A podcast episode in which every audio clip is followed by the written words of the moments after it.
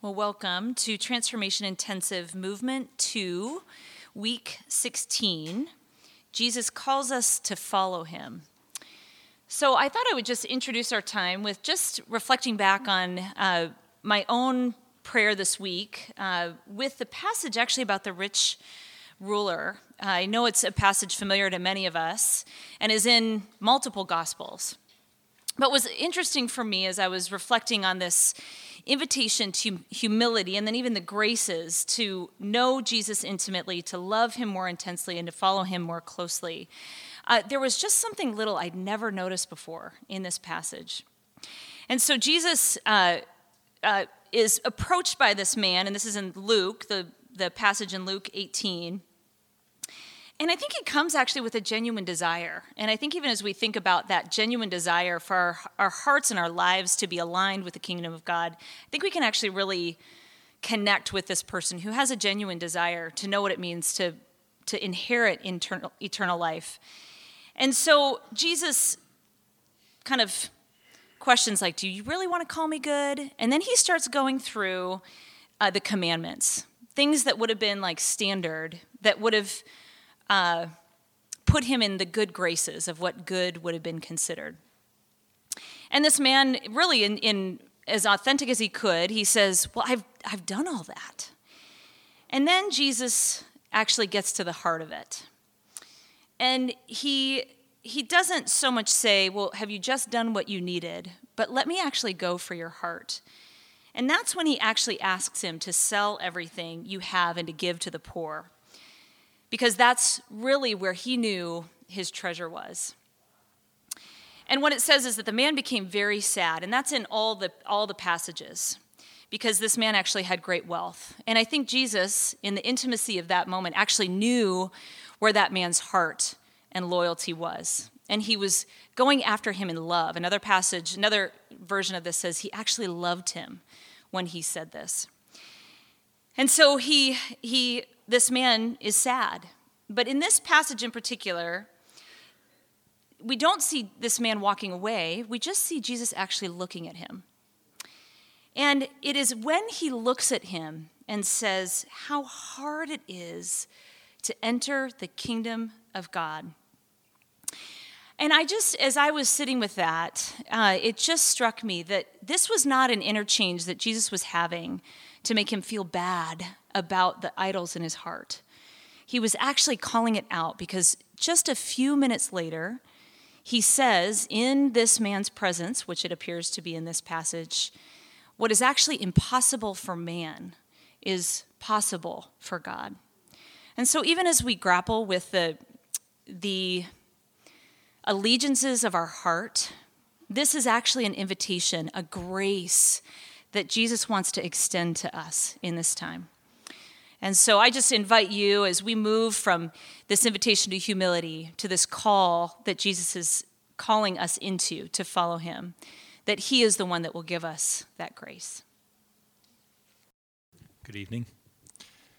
Uh, if you don't know, my name's Adam, and uh, I'm going to lead us through uh, an evening examen. So if you want to, you can set everything aside. Uh, if it helps you to focus like it does me. Uh, you can have your prayer journal out just to note whatever comes to mind in your heart.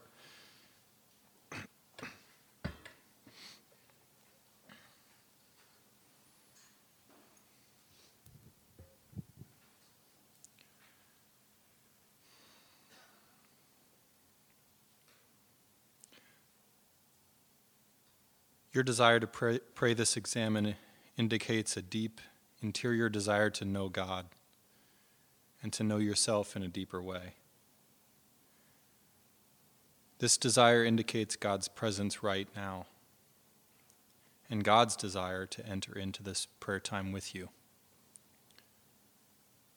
Let us ask the Holy Spirit to shed light onto this prayer time. For a moment, let yourself see through God's eyes as God welcomes you into his presence. As God gains an awareness of you, all you're feeling, all you're experiencing.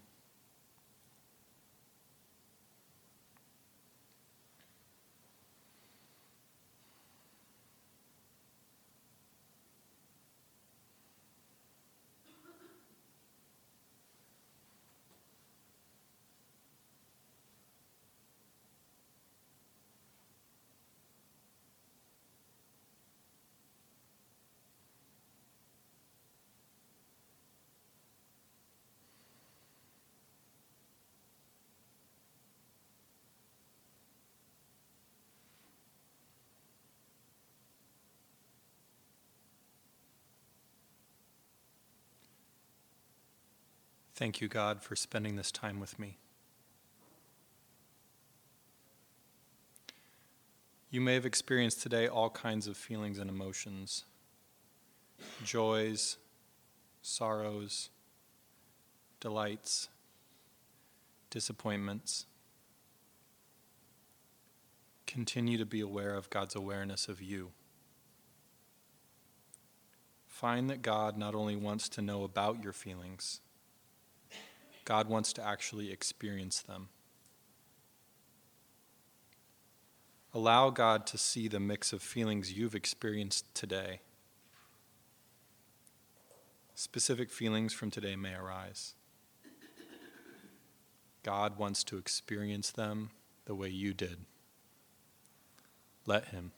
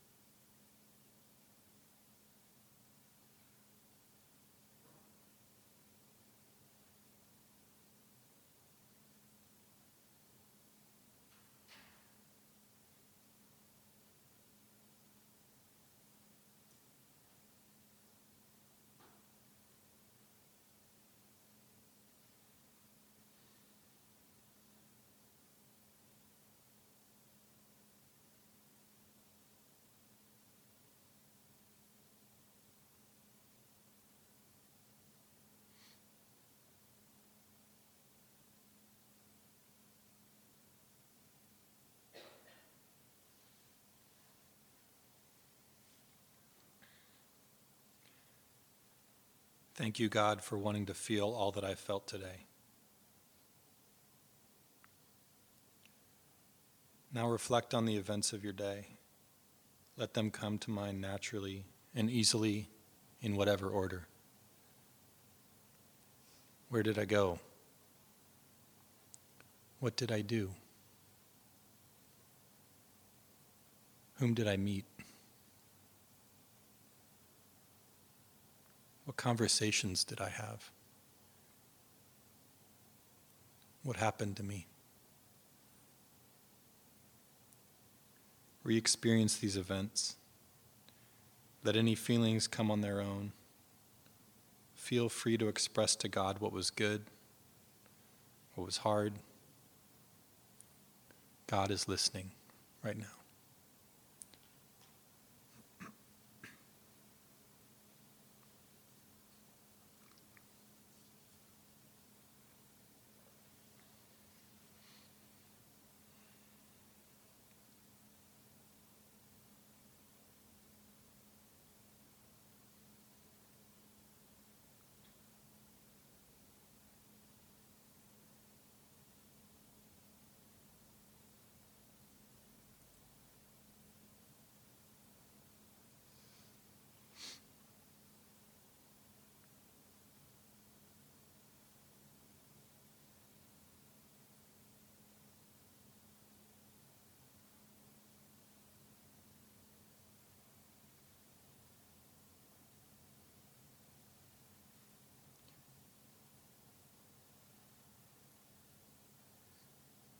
As you've taken note of all the goings on and feelings of the day, is there anything that you keep returning to? Something that happened, perhaps an interaction, a person, a relationship, or a feeling that keeps drawing you back to examine more? What is that thing? Keep it in your mind with a word or an image. Take some time to pray with just that. Invite God to talk about it. What does it have to give you? Ask God what his thoughts and feelings are about it. Tell him what your thoughts and feelings are.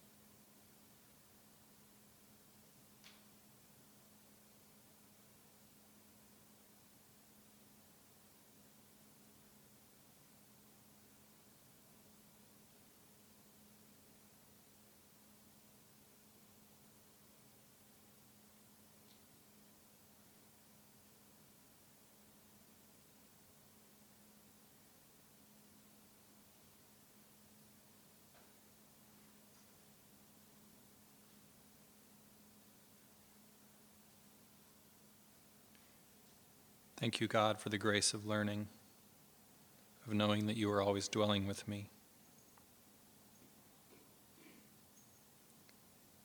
Consider today what you've done for God. How have you lived the gospel message of peace, charity, bold love? Even this time for prayer is a gift for you as much as it is a gift to God. St. Ignatius, after reflecting on the ways he made God a part of his life, would ask, What more can I do for God? That word more in Latin is magis. This word carries within it the spirit of restless desire for greater things, such as living a deeper and more attentive life based on your prayer and reflection in the last few minutes, what more can you do in your daily living? What is the restless more you can take into tomorrow?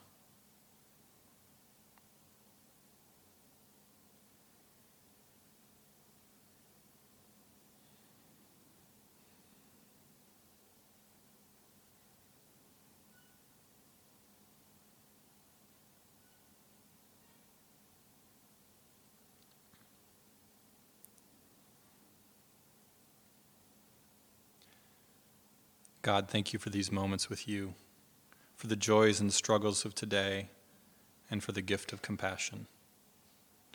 Help me take the grace from this prayer and the restless magis I yearn for, and live tomorrow anew in a spirit of greater awareness. Amen.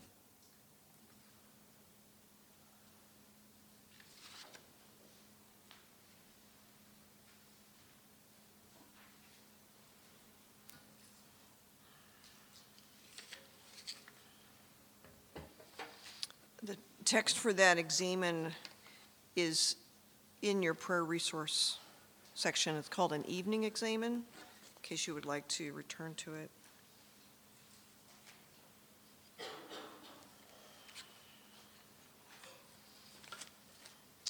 I'd like to introduce to you week 16, Jesus calls us to follow him, which starts on page 92. But before I do that, I want to say just a little bit about last week and about the two standards.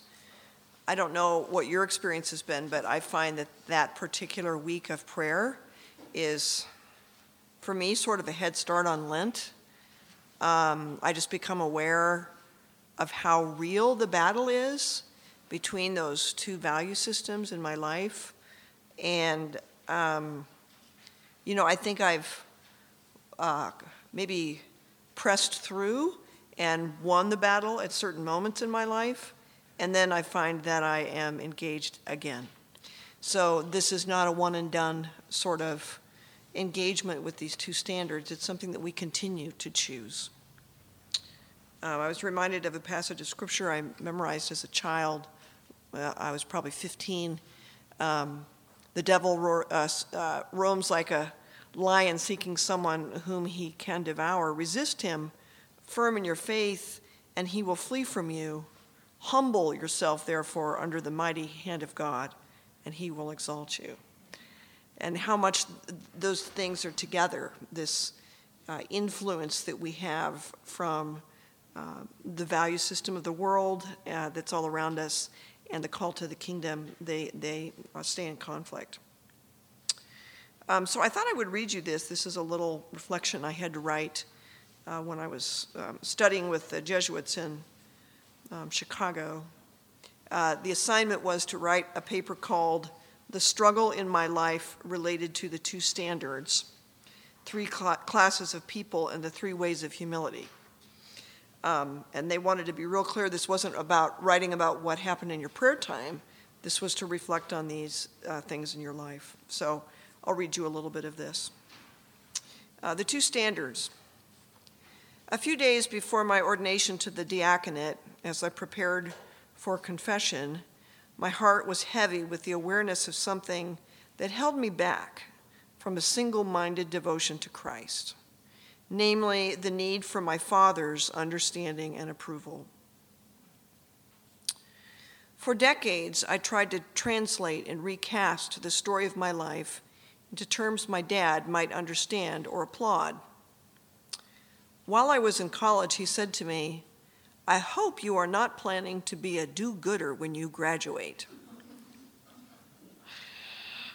By this, he meant, I hope you won't choose a low paying profession. the people he admired most were wealthy, educated professionals, and he hoped for such a life for me. He could not fathom how me and my husband could be so highly educated and yet make so little money, while his uneducated nephews were building mansions and buying boats. It was easy to give him the false impression that we were financially secure, when in fact we were not. Until the last two years of his life, he was openly antagonistic to matters of faith. Consequently, he had no way to understand what I was doing with my life. For example, if I told him about traveling to Europe for a healing mission, I would describe it as kind of a business trip. Very prestigious business trip to another country. I was, I was forever translating what I did into terms my dad might understand, and in so doing, I entered into his way of thinking about my life. I saw myself through his worldly lens. Consequently, it was difficult for me to appreciate and honor and own the charisms, charisms I had been given for the sake of Christ and his kingdom. As Providence would have it, I was making this particular confession uh, to our dear Bishop Stewart on the fifth anniversary of my father's death. Isn't that interesting that it was at the exact anniversary of my father's death? Though his passing had eased the pressure I felt to justify my decisions and my way of life, I was still troubled. I was present to the fact that there was still a deep ravine, a split, a double mindedness in my sense of identity. It was an important confession, and I received the healing, the grace I was seeking.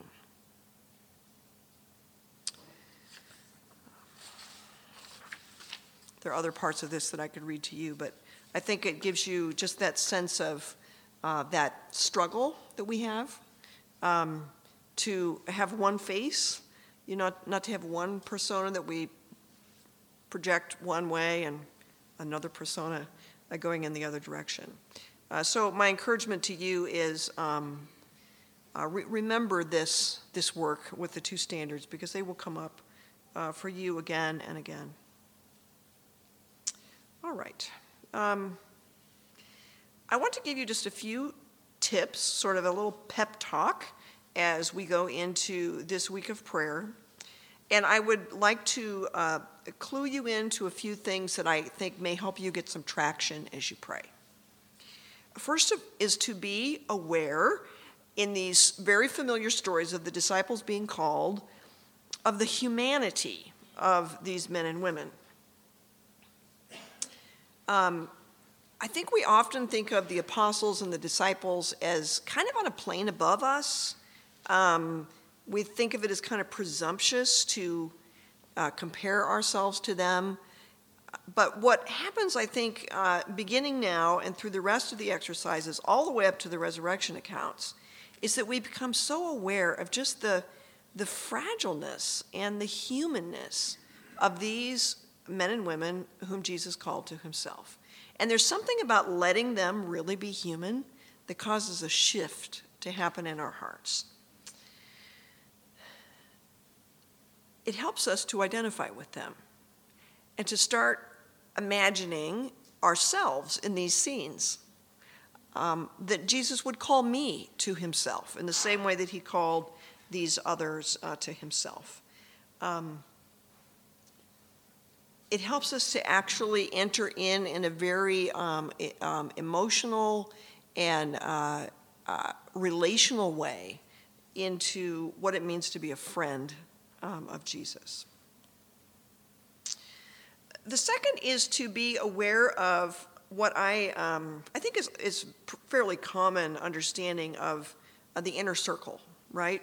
So, um, just the way organizations work, even families work, most human institutions work, there needs to be some kind of an inner circle, you know, to kind of make make the decisions.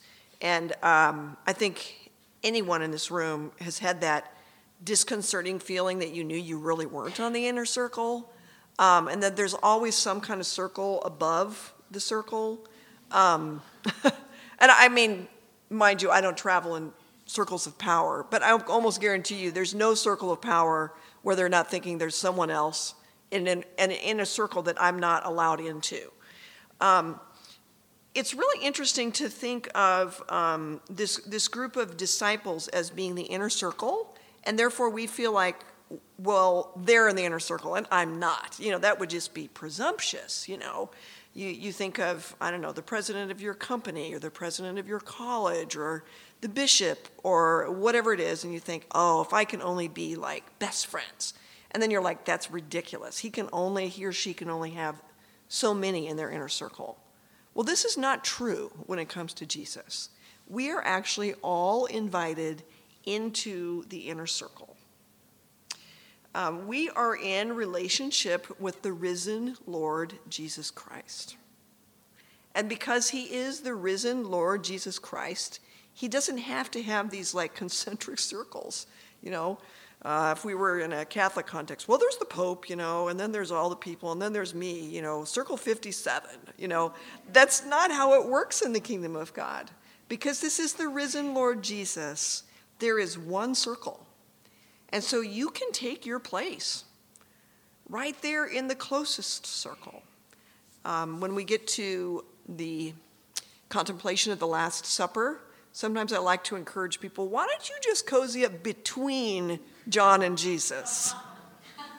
You have permission to do that as you pray with these passages. And so this uh, week, as we, as we start to look at others hearing Jesus call to them, we want to hear Jesus call to us. Um, both historically, as we remember, like the only reason you're here, okay, is because Jesus already called you to himself, or you wouldn't be here. Um, but as we enter into this imaginatively, I think it helps us to actually, uh, when we engage not just our like our thoughts, you know, oh, I'm I'm baptized, I'm saved, whatever your whatever your parlance is, but to actually have this an, this this encounter with Jesus calling us on the imaginative plane, it starts to um, change our perceptions of ourselves.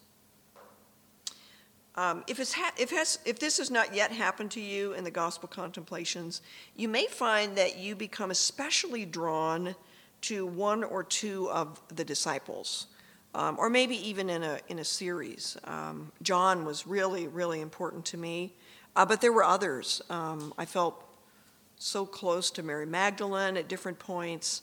Um, and you don't have to like only be drawn to people of your own gender. Um, just let the Holy Spirit do that work. See where you're being stirred. Um, when we think of the call to Jesus to follow him, it's um, obviously we hit this several different times in Transformation Intensive, but this time the invitation is to the first call, not to what we do for the Lord, but to actually the call to Jesus himself. It's a call to friendship, it's a call to intimacy with Jesus.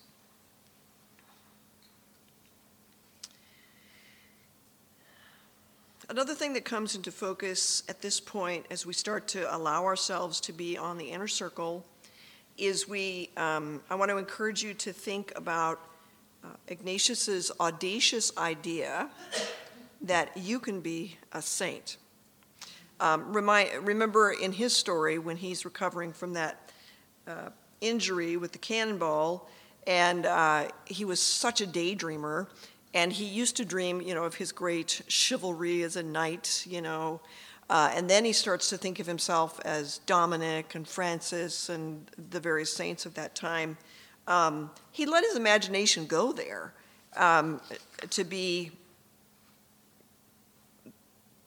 that he, he that that would be okay to desire Um, in fact, he kind of got a little carried away and he was like, I want to be more holy than they are, you know? And he, he eventually actually got himself into a lot of trouble that way. Um, and he, he, he learned that balance that's very important because even in this, uh, remember in, that, in that, that, that, last line of the Litany for Humility, um, it says, you know, I, I would will that others would be more holy than I, so long as I become as holy as I'm supposed to be, um, which is that, it's that kind of, that kind of indifference.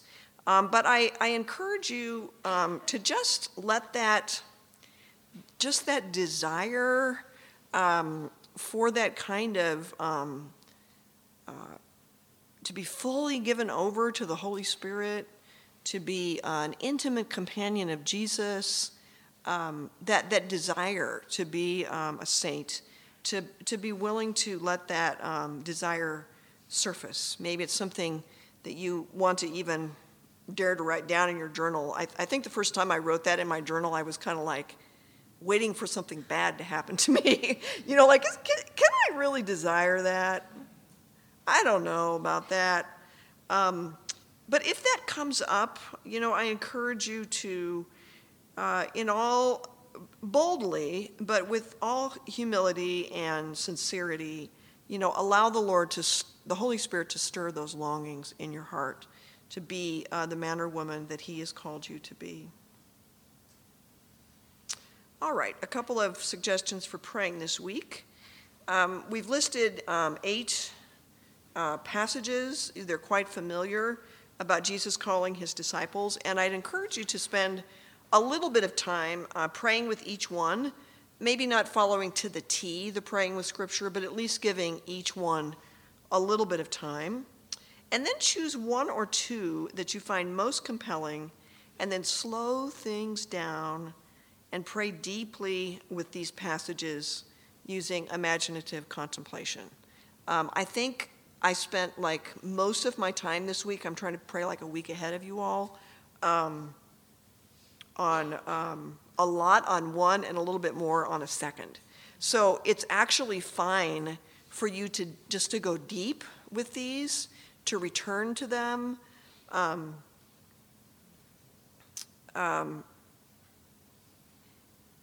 I like to think of um, repetition, and uh, our Chicago people who are listening in have already heard this, but repetition is not like, you know, the things that we're afraid of, you know, the vain repetitions, and that's where, like, you pray a certain prayer a certain number of times for better results, uh, kind of mechanical. That's not what we mean by repetition here.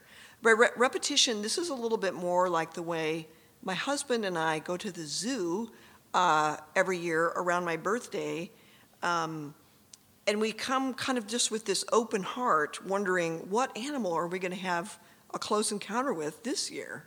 Because um, we always go in February when there's like no one at the zoo but the workers and a few crazy people who are like there in February. No one's there.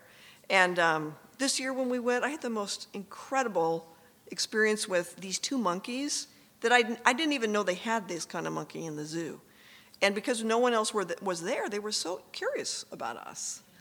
Um, so I had like 15 minutes, like face, like this side of the glass with this monkey, and he kept putting his hand up like this, and I'd put my hand up like that, and I could see his little fingernails, and it was phenomenal. Um, but when I go to the zoo next time, it's highly unlikely I will have exactly the same experience. Like if I want to go and like see those monkeys again, it'll probably be boarded up or you know something like that. But there'll be some other encounter that I'll have because my heart is open. And so when we do that repetition, sometimes it's because we know, you know, I think maybe the Lord has more for me here, or I got really irritated when I prayed with this yesterday. Um, any of those kind of indicators are an indication to, to repeat and to go, to go deeper. Um, a reminder again, just your journal will become more important now than ever. Some of the things that you write down in these next couple of months will provide uh, material for you to pray with for years to come, years to come. And so you want to capture as much as you can um, what happens so that you can return, return to those. Um, And then finally, I want to draw your attention to um, one re- resource which is in the article section uh, on page 103. You don't have to turn there unless you want to. Um, It's, it's, uh, it's an anonymous um, transcription of, I don't know, I've looked and looked to figure out who preached this, and I can't find it. So this is like a photocopy of a photocopy. I don't know where it came from. I, I did my due diligence to find it, but I can't. But the title is really interesting. Does God always want us to do the more difficult thing? And as you can assume, uh, imagine, the answer is no. Um, but it, it's just, it kind of helps to get at, I think, some of our fears that if I really say yes to Jesus, he's just going to find something that is the most odious to me and make me do it. Um, and of course, that's just such a misunderstanding of who the Lord is, right? Um, but you may find that helpful. Um, all right, I think we'll um, we'll end there. I want to pray for us just a, uh, for a moment, and then Megan's going to come and lead us through uh, a, a, guided um, prayer experience. Um, Lord, we are asking for your help. We know that even the desire to pray is a gift from you. And so we ask, Lord, that you would give us uh, an, an, increased desire to pray, and that when we feel that desire rising up, we'd have the grace to just make space for it. And Lord, these are um, our desires, that we would have the grace to hear uh, your call to each of us. And for that freedom inside to respond with our whole hearts to your invitation to friendship, to your inner circle.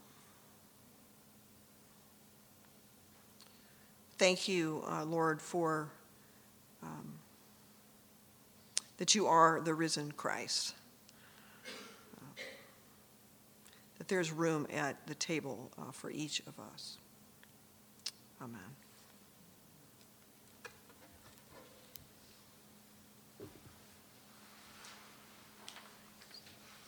So we're going to jumpstart you in one of these passages of Jesus calling the disciples. I'm going to guide you through it. It's John 1 35 through 42.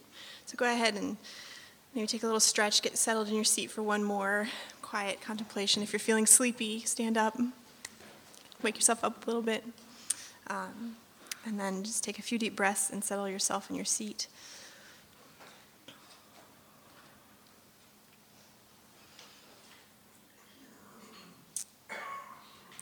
Close your eyes, or if you write, like to jot in your journal through these, feel free to do that. I'm going to read slowly through this passage just to set you into it, and then we'll step back and guide you through it um, imaginatively. The next day, again, John the Baptist was standing with two of his disciples. And he looked at Jesus as he walked by and said, Behold, the Lamb of God the two disciples heard him say this, and they followed Jesus. Jesus turned and saw them following and said to them, What are you seeking?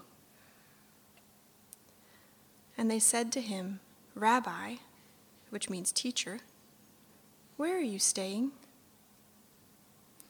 He said to them, Come, and you will see.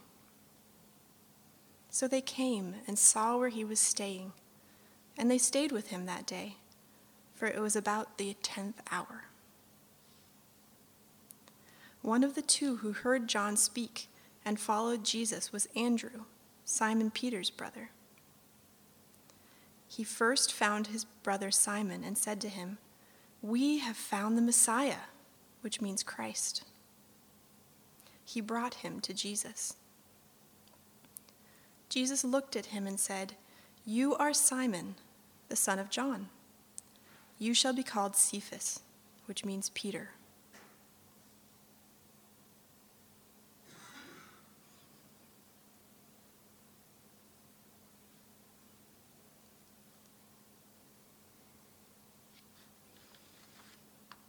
As you imagine yourself in this story, as Val said, this is your time with the risen Christ, so perhaps you'll be in the countryside of Israel, or maybe it'll be the western suburbs. So uh, just take a moment to imagine yourself outside on a walk. Where are you?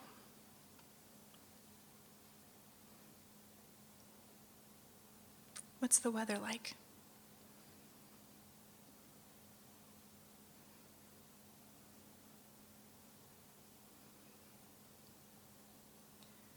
As you look around, notice John the Baptist in the distance talking to two men.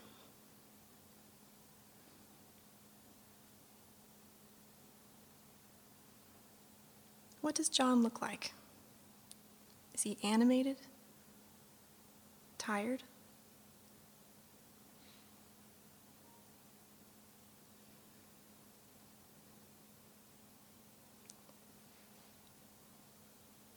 If you're comfortable doing so, draw near and join their discussion.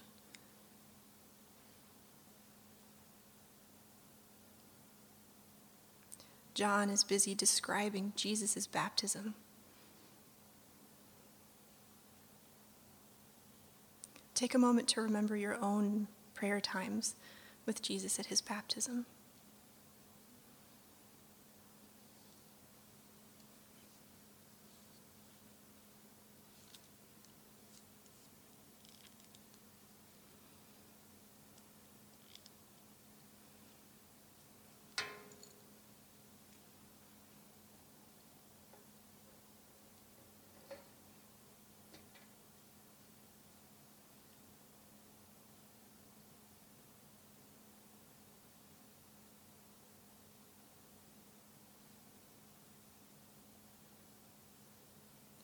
As you watch and listen, notice Jesus approaching.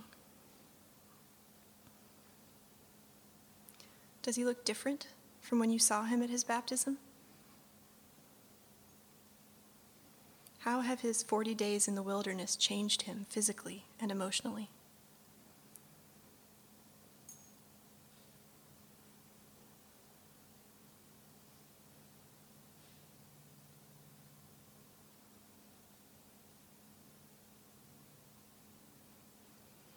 If you can look in his eyes, do so. What do you notice? Are they clear? Distracted?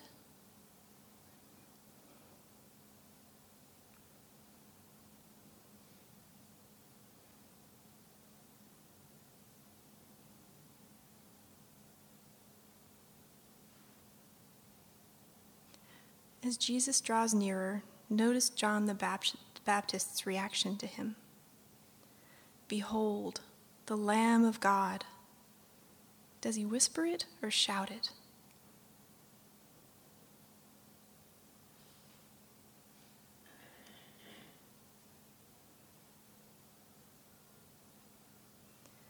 When you hear those words, what do you feel? Notice your body. Is it tense? Expectant? Anxious?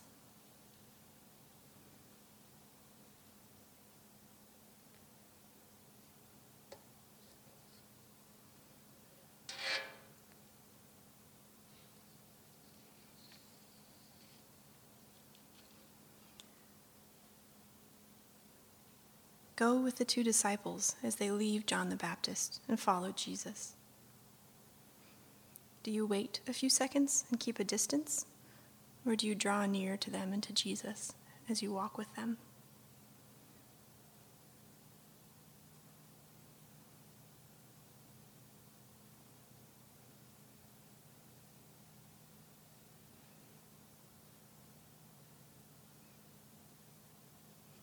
As you walk, notice Jesus' body language. Is he tired? Energized?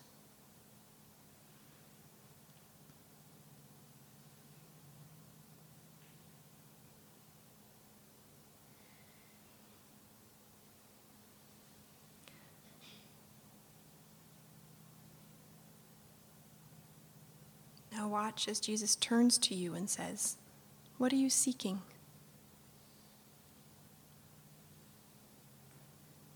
What is your answer?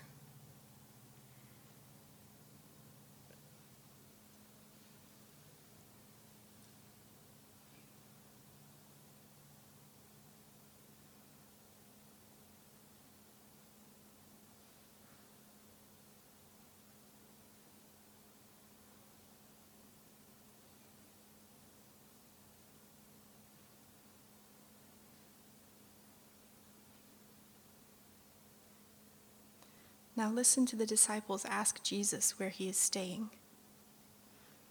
What is the tone of his voice when he answers, Come and you will see?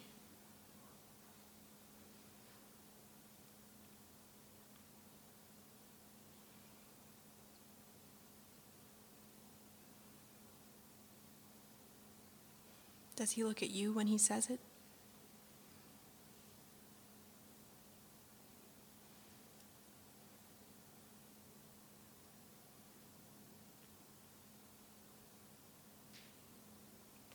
Does it feel like to be invited to Jesus' house?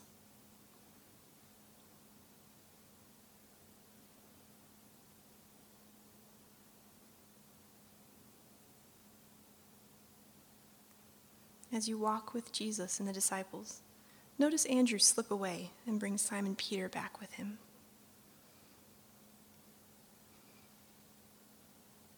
What is their body language? Are they excited? Nervous? Curious?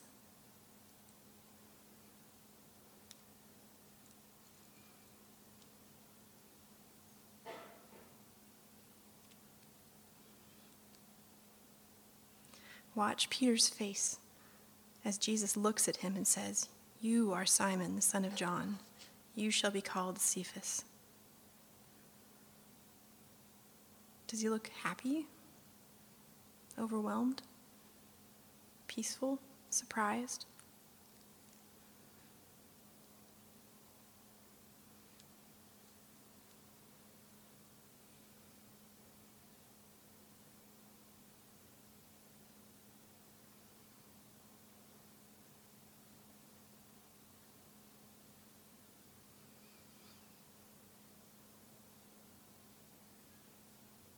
If you're able, ask the Lord to speak your name to you.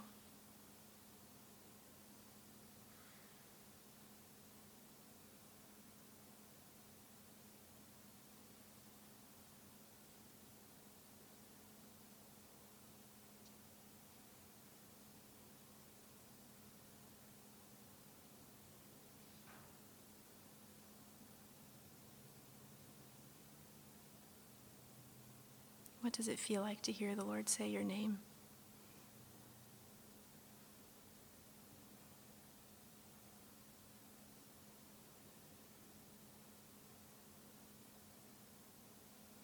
What is the look on Jesus' face as he says it?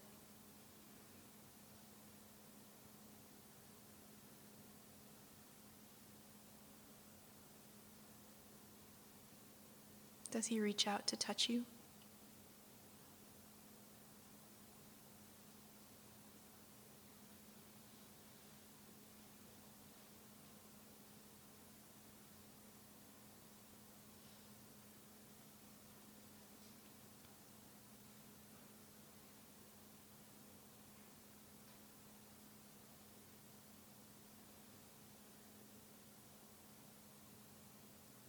Lord invited the disciples to spend the day with him.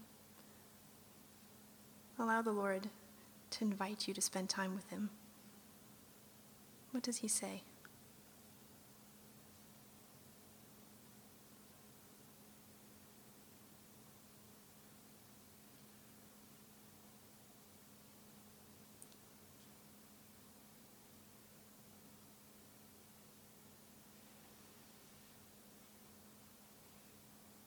What is your heart's response to the Lord's invitation to join his circle? Take a few minutes to respond to the Lord's invitation in prayer and then a, few minutes to journal about this experience.